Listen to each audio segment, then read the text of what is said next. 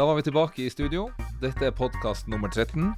I forrige podkast så gikk vi gjennom eh, hva som hadde skjedd i markedet første halvår, og samtidig annonserte vi at eh, vi skulle ha en gjest neste gang. Og den gjesten er her hos oss i dag, og det er ingen ringere enn Bård Schumann, sjef i Selvåg eh, bolig. Takk skal du ha. Hjertelig velkommen. Vi har sniktitta litt på din eh, LinkedIn-profil. Det er jo der man finner mye informasjon om, om folk om dagen. Jeg tror det var Facebook, jeg. Som, nei da. Ja, der òg. Der òg. Ja. Vi kommer tilbake til Kommer det. tilbake til det. Ja. Siste 15-20 år så har du jobba i NCC Bolig, du har jobba i Peab Bolig, du har jobba i DNB Eiendom, og i tillegg har du vært i Selvåg Bolig fra 2008. Det er mye erfaring, og det er mye erfaring ikke minst innen eiendom. Hva har skjedd eh, på disse årene, og hvordan har markedet endret seg siden du trådte inn? Nei, Det har skjedd veldig mye. Jeg husker jo, jeg begynte jo som eiendomsmegler, eh, som du ikke, ikke fikk med deg kanskje, eh, i 93-94. Og da husker jeg at vi var vel i mål 95, når eh, boligprisene passerte 10 000 kroner på Frogner, syntes vi var veldig dyrt. Så vi har kommet litt lenger enn det. Eh, nei, jeg har jo stort sett jobbet med, med, med boligsalg og boligutvikling, eh, egentlig, hele den perioden. Eh, lært veldig mye. eh, og har vært så heldig nå å ha vært leder i, av Selvåg bolig i, i ti år. Jeg er inne i mitt tiende år nå. Eh, aldri vært ansatt noe sted så lenge, som man må kanskje begynne å bære meg ut derfra på et eller annet tidspunkt. Men det er bolig hele veien. Hvorfor? Nei, det er nok litt sånn med røttene også. Jeg, jo- jeg er jo født og oppvokst i Moelv. Eh, og Moelv, når jeg vokste opp, det var husfabrikk, blant annet. Så Moelven-husene kjenner jo alle til. Eh, jeg er oppvokst på, på visningssenteret på Moelven. eh, og, og faren min var, var blant annet salgssjef der. Eh, så sånn sett så fikk jeg kanskje bolig inn med, inn med mjelka, som det heter. Mm. Men eh, vi vet jo en ting som kanskje ikke alle lytterne vet, og det er jo at du har jo ikke bare drevet med bolig. Du har jo vært eh, radio, eh, radiomann. Jeg, har- jeg har drevet med radio lenge. Jeg har drevet med radio i Oslo, Østlandet. Jeg har drevet med radio i de største norske byer, faktisk. Og i Russland. Det er ikke så mange som vet. Eh, Det var en hobby som jeg begynte med i 95. En kompis av meg som ville ha meg med til å kjøpe en radio på Romerike som heter Radio Nero Pluss. Så kjøpte vi den. Eh, Og det her finner du ikke så mye av på nettet, for det var før nettets tid. Ordentlig. Eh, og i 96 så åpnet vi i Russland med stasjon, så jeg er en av de få nordmennene som har eid medium i Russland. Det ble ikke noe sånn veldig lukrativt, men uh, har solgt meg ut nå.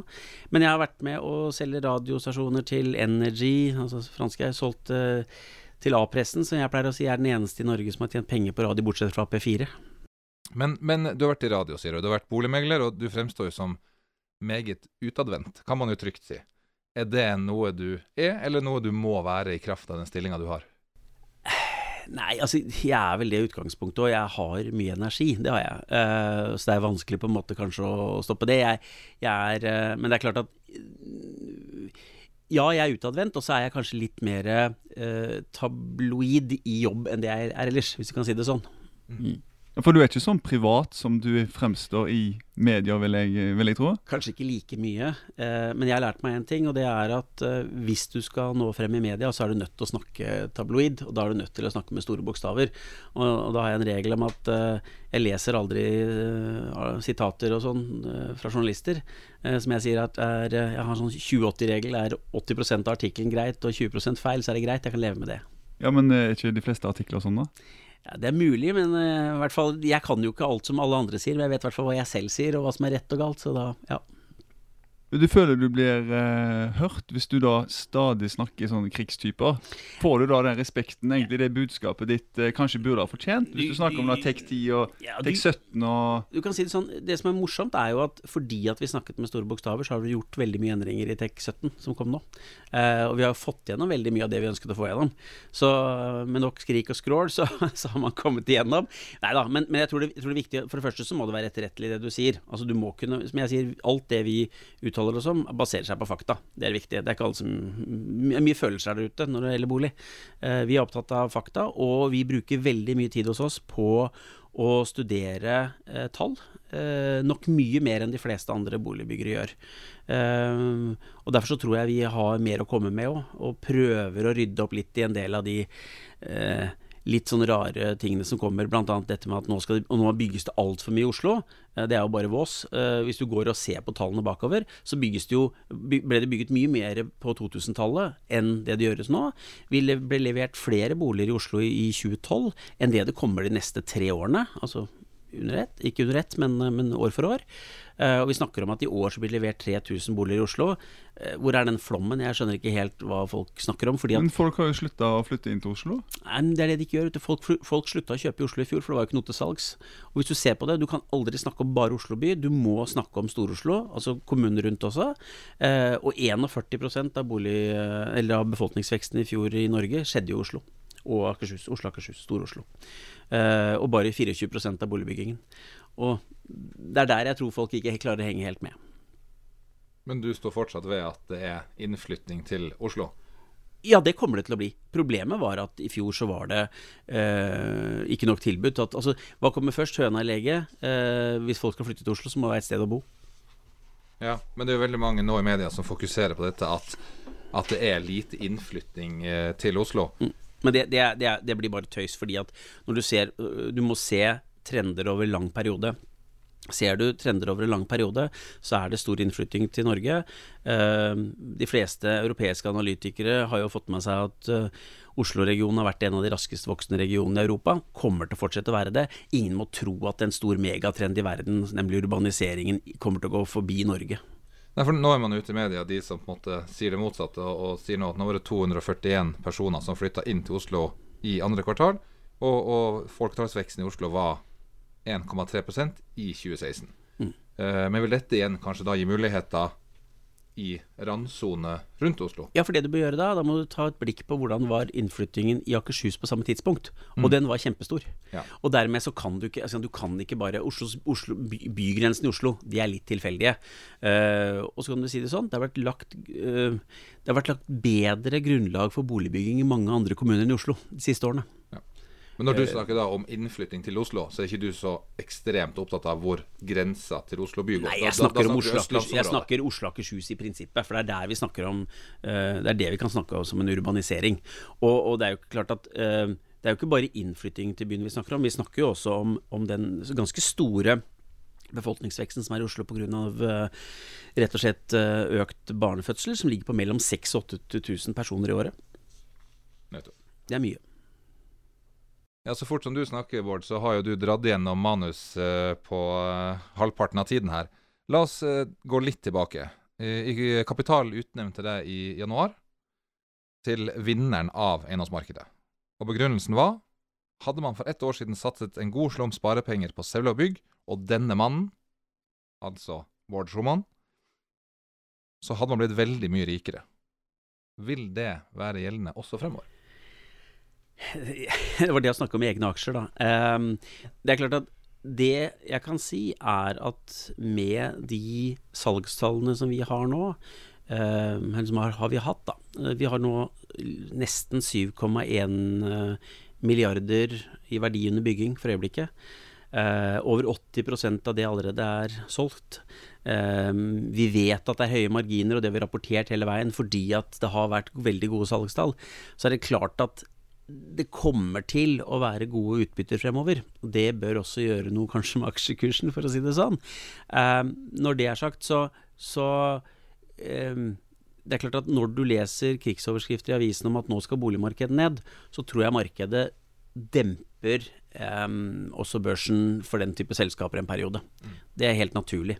Uh, fordi at det er vanskelig å forstå hvordan ting fungerer i boligmarkedet.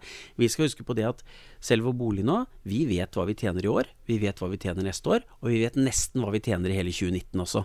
Det jeg jobber med nå, er 2020 og 2021 og videre utover.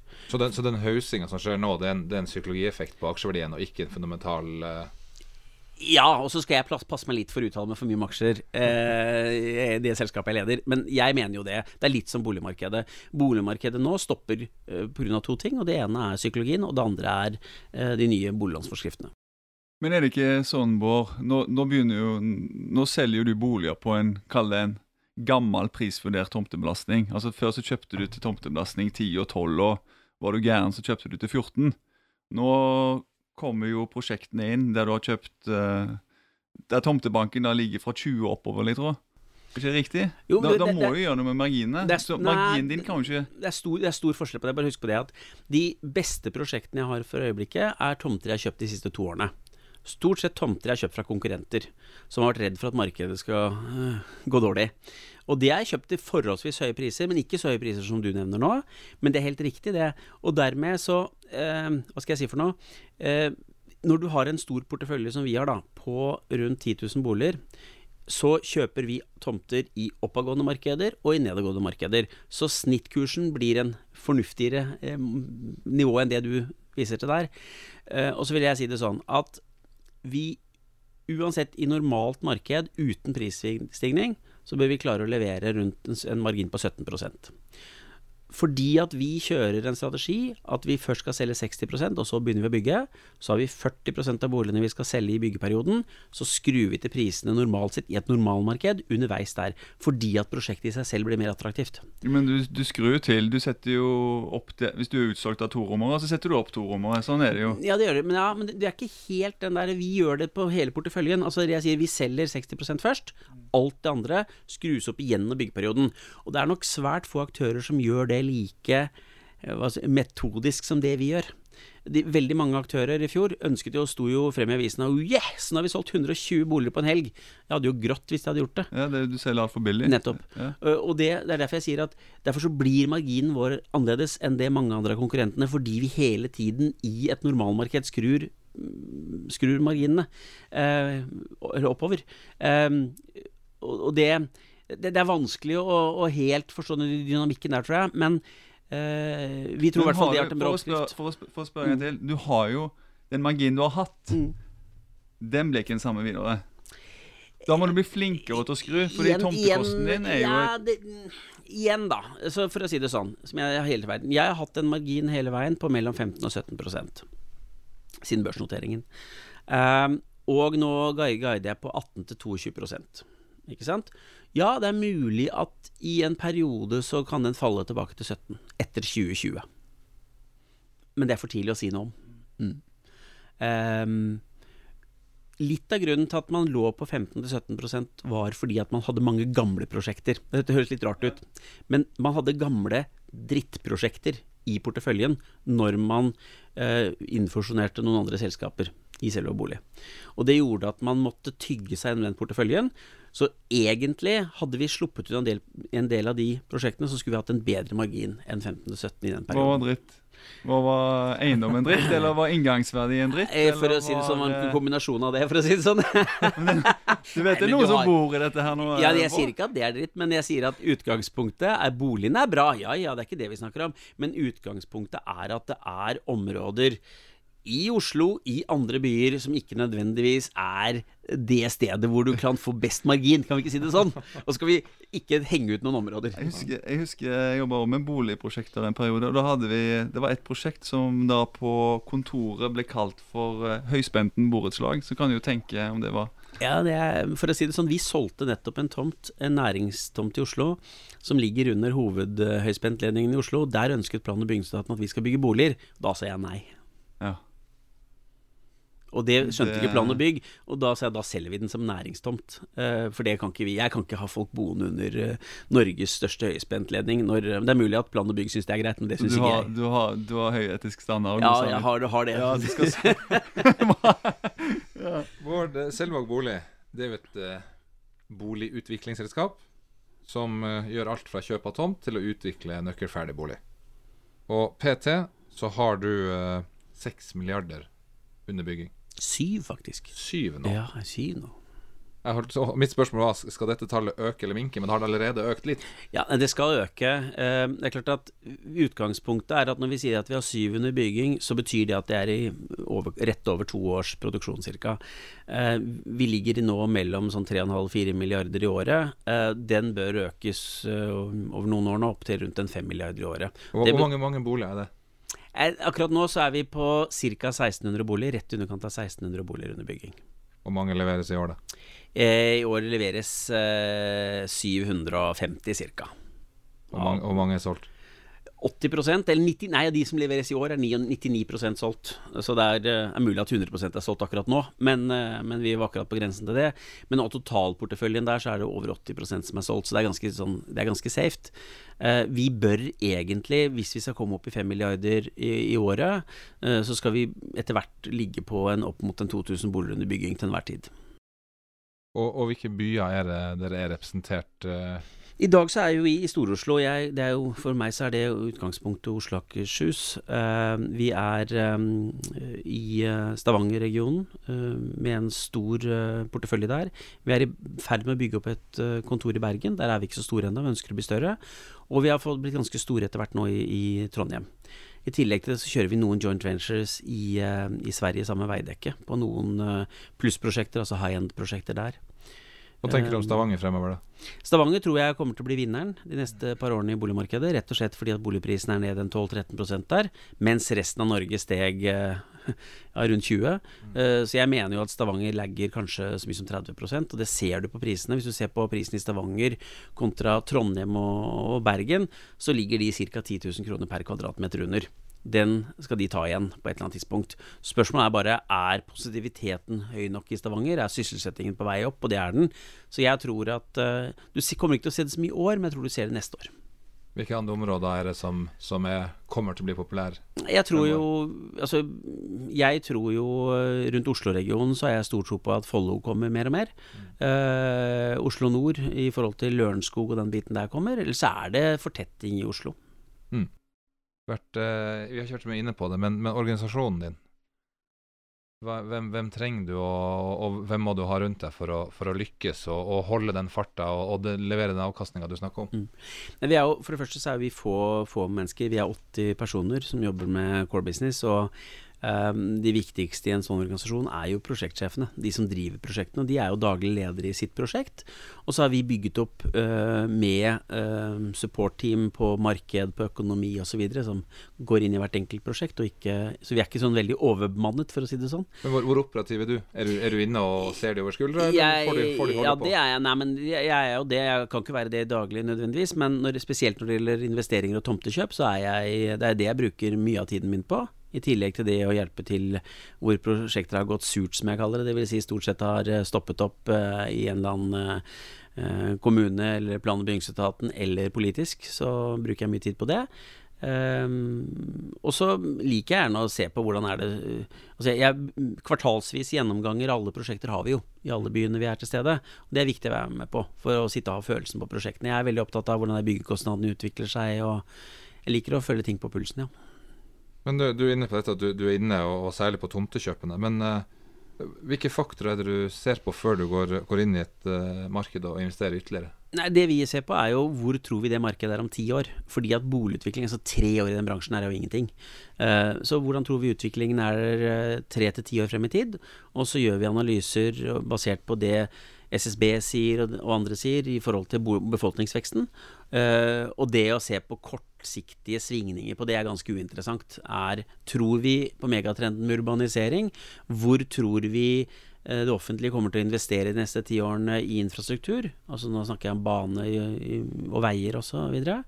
Og så er det det som interesserer oss før vi ser på en tomt. Um, og så er det litt sånn Klart det skal passe i porteføljen vår òg. Det er ikke bare for at det er en bra tomt, det er ikke sikkert det passer i, i forhold til det når, når, det skal ferdigstilles, når det skal ut i salg osv. Og, så og som alle andre selskaper så er bruk av kapital det er en begrenset uh, håper jeg sett, og da må du bruke den riktig. Det Det bare, jeg står her på sidelinja og hører du snakker bolig, bolig, bolig. Kanskje du, eh, du må ha noen refleksjoner knytta til næringseiendom, da? Mm. Ja, litt, av, litt, av, utfordringen er at vi jobber, jo, vi jobber ikke så mye med næring i forhold til kontorer og den biten. Det vi bygger en del av, er jo næringslokaler i førsteetasjene. Altså service, næring og, og den biten der. Uh, og det gjør vi i store prosjekter. Utfordringen der er jo at vi, når vi går inn i nye store prosjekter, så er det ganske langsiktig. Uh, og, og, dermed så har vi i mange tilfeller fått med oss partner, eller ja, solgt oss ut tidlig på mange av de stedene også, fordi at vi er ikke best på det. Um, det, det, krever en, kanskje en annen tilnærming til, til det, det, vi er vant til, da. På de store, store prosjektene. Kunne du tenkt deg å være en uh, utvikler av næringseiendommer? Det, er et, det blir et annet type selskap, Ja. fordi at du bygger balansen på et helt annen måte. Eh, og per i dag da Jeg, jeg tror det er veldig lurt at vi ikke sammen, blander det sammen i samme selskap, for å si det sånn. Eh, om jeg kunne tenkt meg å være det? Jeg, jeg vet ikke. Akkurat nå så syns jeg bolig er morsomt, så eh, Det får tiden, det får tiden eh, bringe, og se får vi se. Eh, ikke noe jeg hopper på akkurat nå, tror jeg. Nei, for du er jo i eh, Når du er mot bolig, så bygger du jo for et retail-segment. Det er jo retail vi jobber med. Og når Mm. du, når du er i næring, så bygger du jo for et, et business-segment. Altså Ja. Du jakter denne leietakeren her som gjør at du får igangsatt og Ja. Så det blir det blir Det er eiendomsutvikling, Ja. men det, det blir på en måte til forskjellige brukere, da. Helt, helt, helt forskjellig, og det, det merker vi jo. ikke sant? Når du f.eks. bygde ut på Løren, så så- Da bygde vi mye boliger. Samtidig som skal du etablere næring i området, med restaurant, butikker osv. Det, det, er, det er to forskjellige eh, Hva skal vi si for noe? Eh, grener innenfor Ja, idretten. det er to idrettsgrener. Mm, mm, det er det. Du, har du et prosjekt som du er spesielt stolt av? Jeg, jeg, jeg er veldig fornøyd med Løren, eh, for å ta et område, stort område. Eh, så kan du si at det er, det er ikke alt jeg er fornøyd med på Løren, for det er bygget fra 2003 fram til nå. Men jeg syns Løren som bygrep har blitt veldig bra. Altså Det er en, blitt en bydel. Eh, og hvis vi gir by, Løren en, en fire-fem år til, så tror jeg folk kommer til å være ganske fornøyd med, med det området. Um, ellers er det mange prosjekter jeg er fornøyd med. Jeg kom akkurat fra Vi har jo, et, vi har jo Kalnes i, i Tønsberg, som er et prosjekt vi fikk gjennom når vi, når vi overtok eh, Hansa Property i, i 2011. Uh, som er et prosjekt vi skal gjennomføre, og som går veldig bra. Det er et prosjekt jeg er stolt av. Um, gjennomførte nettopp nå et stort uh, byggetrinn der som ble veldig fint. Um, synes det er mange, sånn det er mange prosjekter uh, de siste årene som jeg kan være stolt av. Men hvis du, hvis du ser for deg, eller tenker på Løren, da. Mm. Hvor jækla lang tid det tar. Det tar fryktelig lang tid. Og stakkar de der folkene som skal bo på den byggeplassen her i eh, eh, Når begynte du på Løren? 2003. Når begynte du å spunte ned og herje? Ja, det var vel rundt to, ja, 2003 en gang. Ja. Uh, før min tid, men det var ca. det. Så, og nå har vi bygget 1500 boliger, og så skal vi bygge 1000 til. Ikke sant? Det tar tid. Ja, Det har gått 14 år, da. Ja. Så sånn 16-17 år. Så når, du, når du vil egentlig Når du det er tid for å flytte videre, så er egentlig området ferdig. Ja, det er riktig det. Og det, det er jo det som er litt av utfordringen nå. Og det er derfor at Og det, dette her er kanskje vanskelig for politikere og plan- og bygningsetaten i Oslo å forstå, fordi de slår seg på brystet og sier at ja, nå har vi, nå har vi regulert 1000 boliger på denne tomta her. Problemet er at det kommer til å ta 10-12 år før de 1000 boligene er bygget. Og det skjønner ikke så mange. For de sier jo til meg, og Ellen de Vibe sa en gang til meg at ja, men er det ikke bare å bygge de 1000 boligene, da? Og da har du forstått veldig lite av økonomien i den butikken eller den bransjen vi jobber i, ikke sant? Fordi at du skal ha forhåndssalg. Og så er det slik at eh, det er de, de første som kjøper et sånt stort, eh, stort prosjekt, de skal ha litt guts, for som du sier, de skal bo på en byggeplass i ti år. Ja, stakkar. Men, Men, det er klart at de kommer inn billig. Altså Det er jo en annen side av det også. De første som kjøper et sånt prosjekt, får jo stort sett en ganske bra verdiøkning. Eh, Det er jo det vi får også. Det er jo litt derfor vi gjør store prosjekter. Fordi vi ser at ok, vi kan selge til 70 000 kroner meteren, det er det første byggetrinnet, men det siste byggetrinnet selger vi for 90 000. På 400 boliger, f.eks. Så det, blir, det er jo der superprofiten kommer, som jeg pleier å si. vi hadde jo Ellen de Vibe her eh, på forrige podkast. Mm. Har du hørt den, Bra? Jeg har ikke rukket å høre den. Det har vært altfor travelt i sommer. Vet Så her går du i full krig eh, uten å ha hørt Ja, men Ellen vet hva jeg Dette har vi diskutert så mange ganger med Ellen, så det Ja, dette dette vet hun godt. Jeg skal akkurat komme inn på det. Ellen Vibe var jo gjest tidligere, og, og et av hennes grep, ref det du er inne på, at, at det går for sakte, eh, det var denne fast-tracken. Mm. Uh, og de ansetter 30 stykk til å fokusere utelukkende på uh, prosjekter som har mer enn 100 boenheter. Og da er jo mitt neste spørsmål Har du merka noe til denne fast-tracken? Eh, ikke ennå, men jeg tror den kommer. Og dette her var jo annet et av forslagene jeg var med å gi til plan- og bygningsetaten for snart to år siden. Eh, så jeg, tror, jeg har stor tro på at det skal komme. Og jeg tror at det er riktig, fordi at plan- og bygningsetaten hadde jo en, eh, tendens til å bruke like lang tid på 10 leiligheter som på 100 leiligheter. Eh, og skal du klare å få noe volum i den byen her, så er du nødt til å satse på de store prosjektene. Selv om infill-prosjekter er veldig viktig, fordi at de gir eh, en bedre by. En av de tingene hun sa tilbake til dere, var jo at uh, hadde dere bare fulgt uh, malene og, og, og de ulike rapport, rapportformatet, så, så hadde det vært lettere for de også å behandle de ulike sakene raskere. Er du flink nok til å til å levere plan og bygg det de, det de vil ha? Jeg tror vi er det. Det vi føler ofte, er vel mer at plan og bygg ikke helt vet hva de selv ønsker. Fordi at i ene øyeblikk så sier de at det er viktig, og så snur vi oss, og så kommer vi tilbake et par uker senere, og så har de endret mening. Så det er litt vanskelig å følge med på det også. Men jeg syns det går i riktig retning, jeg.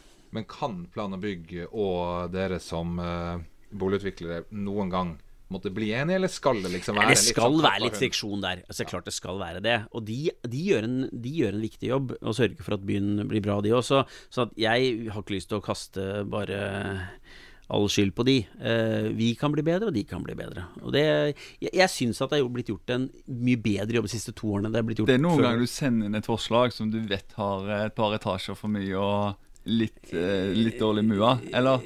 Ja, det kan du si. Vi tøyer den kanskje litt. Ja, du drar, du Vi drar til litt.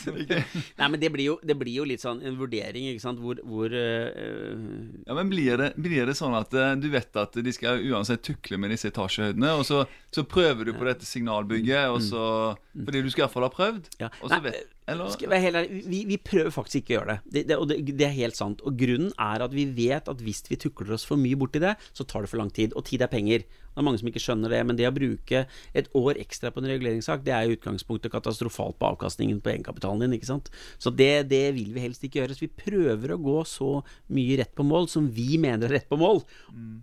Og det er ikke alltid det er riktig heller, da. Men ja. Men hvis en eiendomssjef kommer tilbake til deg og sier Bård, nå har jeg fått gjennom en saksplan og bygg, det var ingen kommentarer. Blir du da glad, eller tenker du Nei, jeg, Shit, hæ? jeg blir jo jeg blir i utgangspunktet glad, fordi at han, har jo ikke, eller han eller hun har jo ikke akkurat sendt den av gårde uten at vi har vært igjennom kalkylene på prosjektet og hatt en god følelse Men med det. angrer, angrer du på at du ikke prøvde deg på en etasje? Nei, jeg gjør ikke det, fordi at jeg vet at eh, som sagt, tid er penger, og greit å komme videre òg. Du, la oss se litt, eh, litt framover. Eh, boligprisene har jo falt. Eh, Siv Jensen kom jo på banen i, i desember, du var litt inne på det i sted, eh, og lagde litt eh, strengere reglement rundt dette med kjøp av bolig og fem ganger inntekt. og I hvor mange tilfeller, altså 8 av tilfellene, så kunne bankene i Oslo gå bort fra den regelen. Så hun stramma litt til der, i forhold til at andre byer har 10 eh, Og nå har jo den effekten man trodde det skulle ha, det har jo slått inn. Eh, Og boligprisene i Norge sank jo med 1,2% i juli. Og Oslo er vel den byen som, som faller eh, mest, og, og er nå ned 2,8 eh, i juli, og ned 6,5 siste tolv måneder. Du, det er jo ikke mange dager siden du uttalte at du tror dette er et blaff, og du mener at boligprisene allerede neste år skal opp 5-6 hva, hva er grunnen til boligprisfallet, og hva er grunnen til at det ikke skal vedvare? Eh, For det første så tror jeg boligprisfallet nå er en eh, egentlig et svar til den euforiske prisveksten vi hadde i fjor. Altså Den var jo ingen som Ingen syntes den var egentlig noe morsom. Når du stiger 25% i løpet av et år, så er det en, egentlig et sykdomstegn. Eh, så er det klart at det som skjedde, var at jeg sa jo i fjor, eh, før Siv Jensen kom ut med de nye boliglånsforskriftene, at det kom til å stige 15 i Oslo i år. Det kommer ikke til å skje, rett og slett fordi at hun kom med den såpass sterk innstramning som hun gjorde. Eh, og den slår hardest ut i Oslo. For hvis du ser på Bergen og Trondheim og Stavanger, så ligger de på prisen mellom 40 og 50 000 kroner per kvadratmeter, litt forskjellig fra by til by, i snitt. Og så snakker du om Oslo til 70 000. Så klart at den regelen slår så mye hardere i Oslo enn den slår noe annet sted. For du tjener ikke så mye mer penger hvis du bor i Oslo enn det du gjør i Stavanger. Tvert imot. Og dermed så, så er kjøpekraften har blitt, eh, skal si sånn, eh, eller kjøpsmulighetene har blitt mye tøffere i Oslo. Det bidrar til å bremse eh, hvor mange mennesker er som kan kjøpe. Det er ikke noe problem for et par å kjøpe en leilighet i Oslo. Problemet er for enpersonshusholdningene, og de er vi, det vi har flest av. Over 50% av byens befolkninger er enpersonshusholdninger, og det er, en, eh, det er en utfordring. Men har ikke investorene uh, trukket seg helt ut nå? Nei, tvert imot, det, det er ganske morsomt. da Investorene er jo tilbake. Vi hadde mye mindre investorer hos oss i fjor, egentlig, for da var det mer sånn Eh, tante skulle ha en ekstra leilighet, og det kaller jeg ikke investorer av den type. Det var eh, liksom hobbyinvestorene.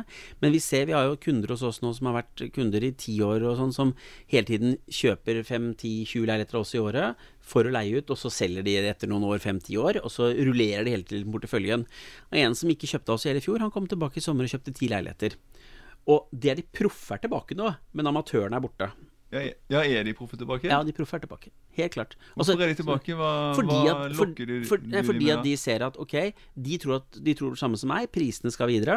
Mm. Og så ser de at yielden er ok nå, fordi at uh, utleieprisene går opp. Ja, leiemarkedet har bedret seg Ja, på boliger. Leiemarkedet har bedret seg 6% de siste månedene. Og det er klart at yielden sånn sett blir bedre, og det er billig å låne penger. Så, og, og du kan si det sånn Hvor mye rabatt tilbyr du en som tar ti? Utgangspunktet så har de kanskje fått eh, det som har vært salgskostnaden vår på den, den type leiligheten, sånn 2-3 kanskje. Det er Meglerhonoraret, det Ja, noe sånt noe. Ja. Det er svært lite som, sånn. Du får en kvantums, liten kvantumsrabatt, kanskje. Mm. Men du, da, da selger du til de gjennom flere selskaper, da? For du kan jo egentlig ikke eie mer enn eh, to i et sameie. Nei, og stort sett så er dette her se- se- eh, AS-er som, eh, som eh, har flere selskaper Som- ja. videre Eller de kjøper i flere, flere, flere sameier. Altså Mm. ikke kjøpe i samme sameier. Noe salg av trinn, det er jo en god måte å Ja, dra i gang eh, mange, mange muligheter og sånn på det. Det har vi gjort ofte, det. Ja. Og det er jo altså, det jeg har lyst til å så litt ufarliggjøre disse investorene. Fordi at i, Nå har jeg jobbet med dette her i over 20 år, og vi har alltid trengt investorene. Fordi investorene er med på å dra i gang prosjekter. Så hvis de forsvinner, da er vi ille ute, egentlig. Så jeg vil ikke si det sånn at det har endret seg så mye på det, men hobbyinvestorene er borte, og de mer jeg kaller da proffe, er, er mer tilbake. For det var en, det var en periode der eh, var det rett etter finanskrisen der en kjørte mye av disse trinn-modellene. Prøvde å få noen til å, til å ta en hel blokk, sånn at du fikk dratt i gang prosjektet. da Ja, det Når har du gjort- sto der og holde kontinuerlig Ja, rigg. ja, ja, ja, ja. Man, hadde jo det, man hadde jo det flere ganger. Nå ble ikke det så mye av det, men vi har solgt noen av de. Ja, ja. Mm. Uh, og det måtte man jo etter finanskrisen. Så var det, måtte man prøve alle triksa i boka, som jeg sier.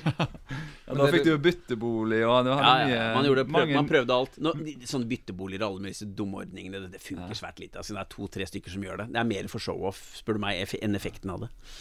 Men det du sier nå, det som skjer, er at eh, privatpersoner får ikke lån, og så er det krydra med en god dose psykologi. Og så har du investorene som kommer inn og, og, og tar den boligen før den har eh, falt for mye, for da blir det et godt yield case.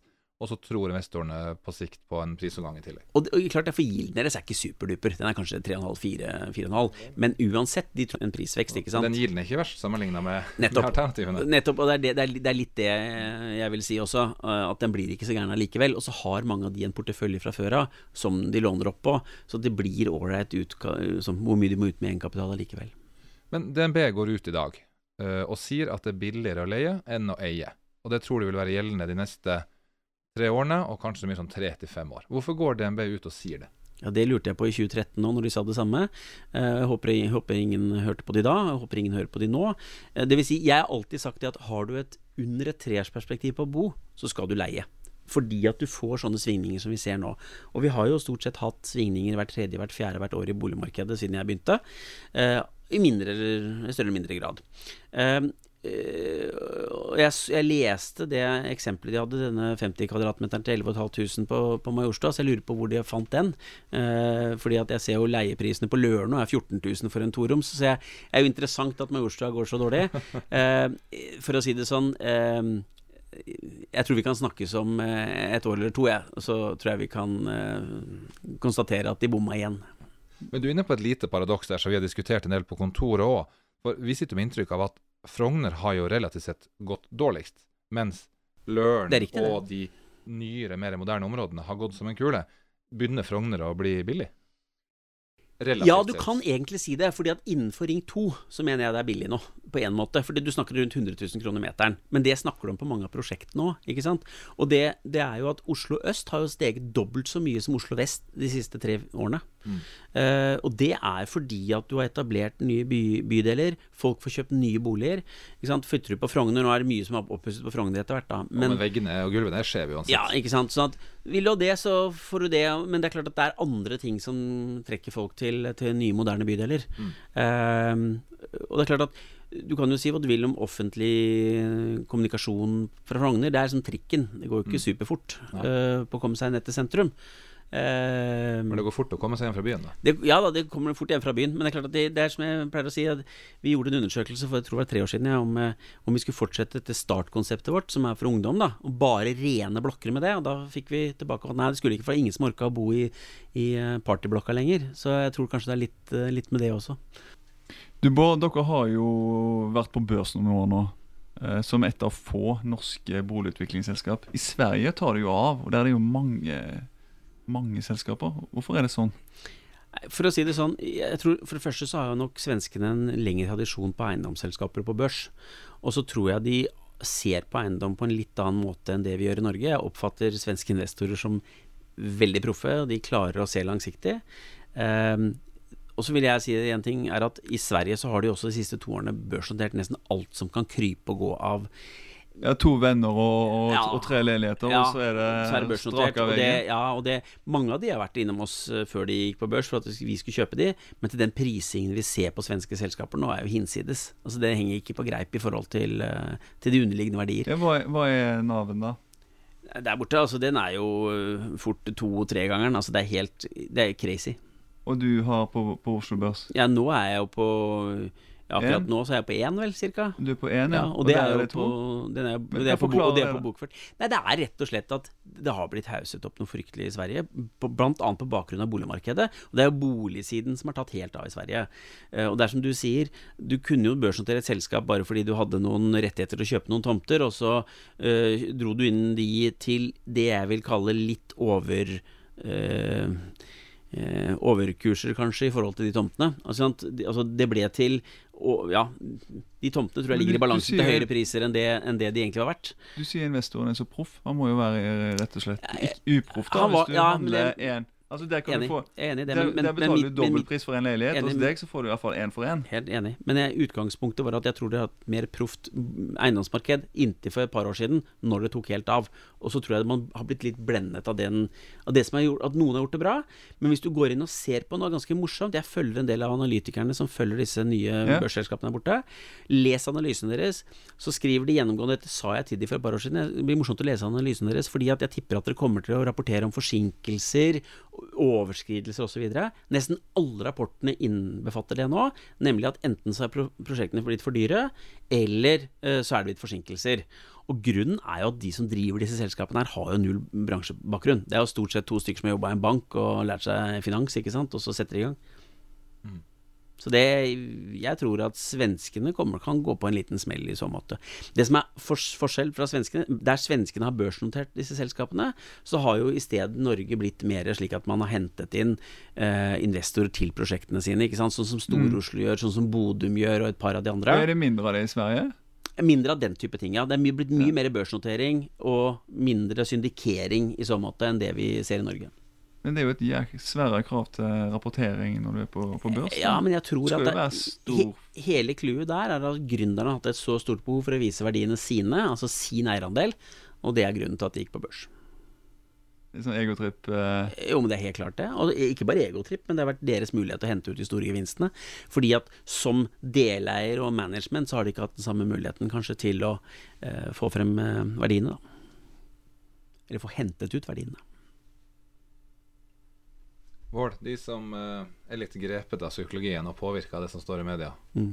og så får de høre deg i, i vår podkast, da vil de jo helt sikkert inn igjen. Hvor, hvor, eh, hvor, hvor skal de kjøpe? Skal de kjøpe øst eller vest, eller uh, går det bra så lenge horisonten er lang? Eller hva, hva, hva vil du si til en som skal inn og etablere seg i dag? Hvis du skal etablere deg, så er det to måter å se på det. Skal du inn som investor, eller skal du inn og kjøpe bolig for å bo der? Og skal du inn for å kjøpe bolig for å bo der, så, og du har lengre perspektiv enn tre år, så mener jeg at det er bare å kjøpe. Eh, Jeg ville personlig ha kjøpt uh, i nye prosjekter østover, uh, for jeg tror der verdistigningen kommer til å fortsette å stige. Mm. Um, um, og så tror jeg også at hvis du ønsker deg litt ut av byen, så som jeg sa i sted også, jeg, Asker og Bærum kommer til å fortsette å ha vekst, og det samme kommer Follo til å ha. Um, ja, det er vel, det er vel det er vanskelig å si så, mye, si, si så mye mer enn det, men det er klart at nærhet til byen, nærheten til offentlig kommunikasjon kommer til å bli prissatt mye mer eh, fremover. Jeg kjører veldig ofte til Gardermoen sånn eh, halv eh, syv-syv om morgenen. Skal ut og reise til Bergen eller Trondheim eller noe sånt nå. Og det er jo stort sett kø fra Kløfta og inn. Og det er spørsmål om hvor mange er det som har lyst til å tilbringe tiden sin halvannen time inn og halvannen time hjem igjen. Det tror jeg blir færre og færre. Jeg tror folks ønske om å bruke mindre tid på, på den type ting kommer til å vise seg i prisene i Oslo. Mm. Vi har ikke vært så inne på, på byggekost. Nei, jeg, og jeg hører mange si at byggekostnadene er på vei opp, og jeg tror jeg, jeg sa det vel kanskje i sted, jeg tror at hadde det vært en euforisk byggeaktivitet i Oslo nå, hadde vi bygget for mye i Oslo nå, så skulle byggekostnadene steget vesentlig. I eh, Stockholm de siste par årene så har byggekostnadene steget en 25-30% fordi det har vært veldig stor aktivitet. Vi har ikke hatt økning i byggekostnadene våre siden 2013. Faktisk har de gått ned, i og med at vi har den samme kroneprisen per kvadratmeter nå som vi hadde i 2013, inkludert lønns- og prisvekst ut, 19, nei, ut 2019. Og dermed så henger ikke den, det på greip i det hele tatt. Det er derfor jeg ikke klarer å svette. Hadde jeg nå uh, sett at, at um, byggekostnaden steg med 10-20% ja da hadde jeg blitt mye mer skeptisk til markedet. Men så lenge ikke de stiger, så er det ikke nok å gjøre. Og har ikke entreprenøren nok å gjøre, nei, da bygges det ikke nok. Så da, da er det ikke så mye prisene må holde tritt med, fordi byggekost og pris går i, i hver sin retning. det, det går i hver sin retning. Og det, du kan si det sånn Jeg sier at eh, sånn sett så har jo vi har vært i en perfekt storm som utvikler. Ikke sant? Entreprisene har stått stille, øh, mens, øh, mens utsalgsprisene har gått i været. Så vi har på en måte sikret nedsiden vår. De som har tjent mye penger i tillegg til boligbyggerne de siste par årene, er jo tomteeierne. Hva skjer med tomteprisene framover? Jeg tror de kommer til å være mye mer flate enn det vi har sett. Tror, det, det dette er litt sånn som vi så fra 2002 til 2005 ca. Da steg tomteprisen i Oslo ganske mye. Eh, og så tok de en pause til etter finanskrisen. Så steg de eh, ja, greit fra 2012 til 2015. Ikke sånn veldig mye. Og så tok de et enormt byks nå. Og derfor så tror jeg du, det, sånn typiske tomteprisen, Det kommer i litt sånn byks. Eh, og nå tror jeg de kanskje har løpt en, en god periode. Eh, litt fordi at jeg tror også tomtepris Nei, at eh, vi kommer ikke til å se den store veksten i boligpriser fremover som vi har hatt. Eh, men gitt at vi klarer en, en 6-7 så skal det vel bli noe på tomteselger nå etter hvert. På parkeringssiden, da. Nå som MDG fjerner all parkering på bakkeplan. Skal man slå til å kjøpe parkeringsplass i kjelleren, eller skal man uh... Jeg tror det. Jeg tror, jeg tror parkeringsplasser er vel noe av det som kommer til å øke i verdi fremover. Det er jeg ganske sikker på. Uh, selvsagt litt avhengig av hvor du er i byen, men, men uh, jeg tror fremdeles at det med at vi skal slutte å kjøre bil, det har jeg ikke helt tro på. Selv om jeg tror at flere og flere, og det ser vi på kjøperne våre, flere og flere ønsker bildeling. Flere og flere har ikke behov for bil så lenge det er offentlig kommunikasjon. Men det er nok mange som fremdeles ønsker å ha en bil i garasjen, selv om man koster skjorta. Du, vi har jo hørt at du er god på spissformuleringer. Og du har jo noen uh, Twitter-meldinger og en del veddemål. Hva er siste veddemål du har uh Jeg har ikke så mange veddemål akkurat nå. Jeg har, bare jeg har, et, har noen veddemål gående på at snittprisen i Oslo skal være 100 000 i slutten av 2020. Vi får se da om, eh, om Siv Jensen endrer um, boliglånsforskriften eller ikke neste år. Om, jeg, om, jeg, kan, om jeg vinner den eller ikke. Hva er snittprisen nå, da? Nei, nå er vi på ca. 70 000. Mm. Rett i underkant av 70. Uh, det er ikke så mye, det høres veldig mye ut, men det er ikke så mye prisvekst det egentlig skal være årlig for at det skal inntreffe. Uh, men der hadde ikke jeg tatt med bolig, boliglånsforskriften i regnestykket. Um, nei, det, det siste regnestykket nå, nei, eller siste veddemålet nå, er at jeg har prøvd å vedde med mange av sjefsøkonomene når de hele tiden sier at boligprisene skal ned så mye, og at nå går det Unnskyld at jeg sier det til helvete, men det er ingen som vil vedde mot meg på lenger, så jeg vet ikke helt, jeg. Fordi Harald Magnus Andreassen han har jo snakka litt om at boligprisene skal motsatt vei av det du sier. Ja, nå har jo han vært stille, vært stille Ja fra han i det siste, Ja. egentlig. Han har vært stille. Nei, det har jo vært mye mer fra eh, Jan Jan Andreassen. Andreassen. Eike har Eh, jo meldt seg på nå. Men ja, det, det der er jo en, en kamp om oppmerksomhet. Så Ja du må jo ha de Alle må skjønne hvorfor de som uttaler seg Hva som er bakgrunnen for at de uttaler seg. Ja. Og det vil jo si med deg og Bård. Selv om du er en hyggelig kar i studio her, så er du jo jo, men det er klart, det. Jo, Du men, har jo alle insentiver til å sende dette her eh, jo, men, men det At det ikke skal, ikke skal ramle sammen, da. Nettopp. Det, det er enig. Det, det, det er helt- helt, kjempeviktig å vite hvem som er the messenger. Helt enig. Og det er jeg. Men, men vi, bare så det er sagt, vi har ikke noe ønske om at boligprisen skal stige til himmels. Nei. Fordi det beste for oss er et marked som er stabilt. Det, vest, det verste vi vet, er jo et uh, boom-bust-marked. Det er bare helt håpløst. Det er jo litt det jeg føler vi har nå, på en måte, selv om jeg mener at vi ikke er på bust. Men vi, det, det er psykologien i det. Når boligprisene stiger så mye en periode, så får du en uh, moteffekt på et eller annet tidspunkt. Og den er aldri bra. Det er jo mye bedre, og vi hadde aldri fått boliglånsforskriften hvis eh, boligprisveksten i, i fjor hadde vært 12-13% i Oslo, og ikke 25 Jeg er helt enig med deg. Så det, så det gir jo sånne ville initiativer fra Ja. politikere Ja. for å holde dette her i Ja, og jeg er jo redd for det. Altså, jeg, jeg liker jo et fritt marked, og jeg syns jo det man har med boliglånsforskriften, er jo egentlig å frata bankene muligheten til å drive bankarbeid, og innføre egentlig litt sånn planøkonomi i det. Og det liker jeg jo ikke. Eh, Det var faktisk bedre før, mener jeg, når du kom nyutdannet ut i markedet. Du tjente en halv million, og banken visste at om fire år så tjente du 800 000. Da fikk du låne ut ifra de 800 000, ikke den halve millionen. Det har du ikke banken muligheten til lenger. Og det, det, det er jo det som skaper de store forskjellene. De rike blir rikere. Sånn er det bare. Hvis man skal Ja, nå tror jeg det er sånn. De rike blir rikere. Men sånn er det jo. Det var en som sa en, en som vi alle kjenner godt, som vi ikke trenger å si her. Han som sa at det, så flott med det nye at det blir så dyrt å kjøre bil, da. For det, da blir det mindre kø på veien. ja, Ja, det, ja, ja, det er litt- inne på noe, vet du. det er litt det samme. eh, Det, det betyr ingenting, sant? Nei, ikke for han. Nei, Nei. for han er det, perfekt. ja, ja. Og det, det, er litt, det er litt det jeg sa i sted med med profesjonelle investorer også, hvorfor de kommer tilbake nå. Jo, for de vet at de kan kjøpe ok priset nå. Ja, det er ikke billig. Men de vet, de vet innerst inne at dette her kommer ikke til å falle vesentlig. Ok, kanskje boligmarkedet går ned en prosent eller to til, da. Men du får ikke de store fallene. Det er er, er det en ren arbitrasje som investoren egentlig utnytter, nå som privatpersonene er litt knebla? Ja, helt klart. Jo, jo, det, det, det er jo sånn det er, det. Altså, de har eh, tilgang til, til kapital, og det er det mange som ikke har. Og de som også har tilgang til kapital nå, og ikke klarer å tenke helt eh, hva skal jeg si for noe klart? Fordi at du får alle de tingene i media. Du, du blir jo fremstilt som nesten en idiot hvis du kjøper bolig for øyeblikket. Ikke sant? Altså, det er jo litt der. Ja, det, ja, det blir litt det Jeg ble jo eh, intervjuet her av DN for, eh, for 14 dager siden, hvor, hvor de ringer meg på en søndag og så sier de du, hvordan var boligsalget i sommer? Så sier jeg jo, det var ganske bra, jeg var faktisk litt overrasket, sa jeg. Og så sier ja, eh, har du tenkt å sette ned prisene? Så nei, jeg ser ikke noe grunn til å sette ned prisene, salget og tikker går, ja, det selger dårligere enn i fjor. Og da er overskriften i DN neste dag boligbygger nekter å sette ned prisene. Og da tenker jeg ok, ja, men da har du på en måte bestemt deg for vinklingen før du ringer, og da Ja, Hvordan de- skal du slåss mot det? Nei, de skal selge aviser, de. Ikke sant? Ja, ja. Men du, du slår meg her nå, fordi eh, vi snakket litt om det svenske markedet. Mm. Um, hva med Danmark, da? Kunne Selvåg bolig vært Altså, Hva er ambisjonsnivået til selve bolig? Vi, vi Du, ønsker jo du er jo litt i Sverige med Veidekke, og, men Det- det er litt sånn småtjafsing, det det er for å lære. Det, Og det, Danmark. Mange nordmenn nå som går inn i det danske markedet. Ja, det håper jeg ikke at det er mange, for det er ingen som har tjent penger i Danmark ennå. Eh, nå vet jeg at noen gjør det på utleie, og det tror jeg er en litt annen gren i Danmark, for det er så ekstremt regulert og veldig forutsigbart utleiemarked i Danmark. Eh, men det er jo svært få entreprenører og boligbyggere som gjør det Som kommer ut fra utlandet og gjør det bra i Danmark. Det har faktisk aldri skjedd. Jeg tror ikke Veidekke heller er sånn super-happy med virksomheten sin der. Eh, og det, det jeg vil heller, for det første, vi skal vokse mer i Norge først, og så skal vi gjøre mer i Sverige før vi eventuelt hadde gått til Danmark. Jeg tror vi det er eh, Det danske markedet er ganske spesielt. Må huske på det at i København så skal 90% av leilighetene som bygges være over 100 kvadratmeter. Som boligutvikler så er det ikke mye Nei. kapital utenlandskapital jeg har sett. Men som å kjøpe ferdig produkt Ja. Der er det flere. Eh, Ja, ja, Fredensborg har vært inne ja. punkt der nå. Og det, og det, men igjen, det er et veldig gjennomregulert marked. Så forstår du hvordan det markedet fungerer i Danmark, så kan du tjene gode penger på det. Men der skal ikke vi.